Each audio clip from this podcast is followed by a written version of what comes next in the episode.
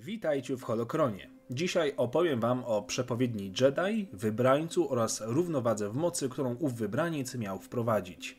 Zapraszam. Przepowiednia o wybrańcu uchodziła za legendę Jedi, która korzenie miała w zamierzchłej historii. Przez lata obrosła mitem i stała się bardziej bajką niż prawdziwym zwiastunem zmian w zakonie Jedi. Nikt dokładnie nie wie, kiedy owa przepowiednia została spisana i przez kogo. Interpretowano ją na wiele sposobów. Zakon Jedi był przekonany, iż wybraniec nadejdzie po to, by ostatecznie zniszczyć Sithów. Obi-Wan, który zapoznał się z przepowiednią zapisaną w Wielkim Holokronie, stwierdził, że jest to wiekowa interpretacja opisująca narodziny wybrańca i jego udział w przywróceniu równowagi w mocy. Nie było tam jednak słowa o tym, że będzie to Jedi. Sithowie podchodzili do wszelakich przepowiedni z dystansem, nawet do własnych.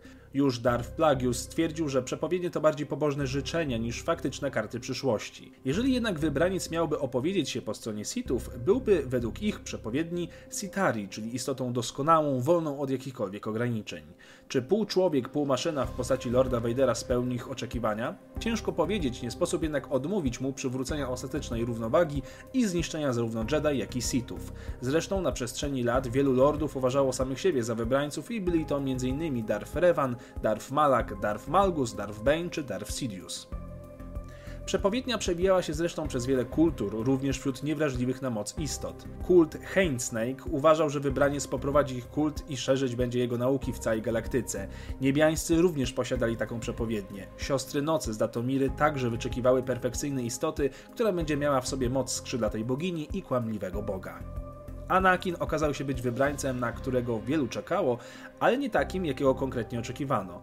Zniszczenie zakonu Jedi w finiszu Wojen Klonów pogrążyło galaktykę w ciemności, dając kontrolę Lordom Sith. Obi-Wan, po skończonym pojedynku na Mustafar, wyraził przekonanie, iż Anakin był wybrańcem, jednak jego los został odmieniony, a przepowiednia niewypełniona.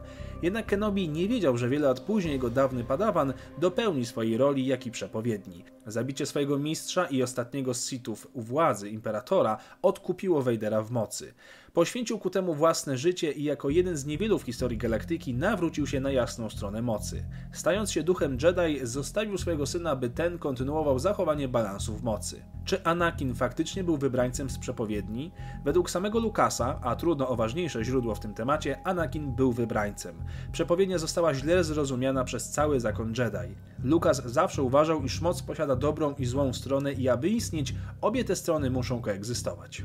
Co do tekstu samej przepowiedni, to niestety nie ma nigdzie konkretnych zapisków. W świetnej książce, czy raczej poradniku The Jedi Path A Manual for Students of the Force mamy stronę z rzekomo zapisanym tekstem przepowiedni, jednak został on celowo zniszczony, o czym informuje nas notatka od samego Luka Skywalkera, ale to jedynie taka ciekawostka. Dzięki za oglądanie dzisiejszego odcinka, zostawcie łapkę w górę i obejrzyjcie poprzednie odcinki. Niech moc będzie z Wami.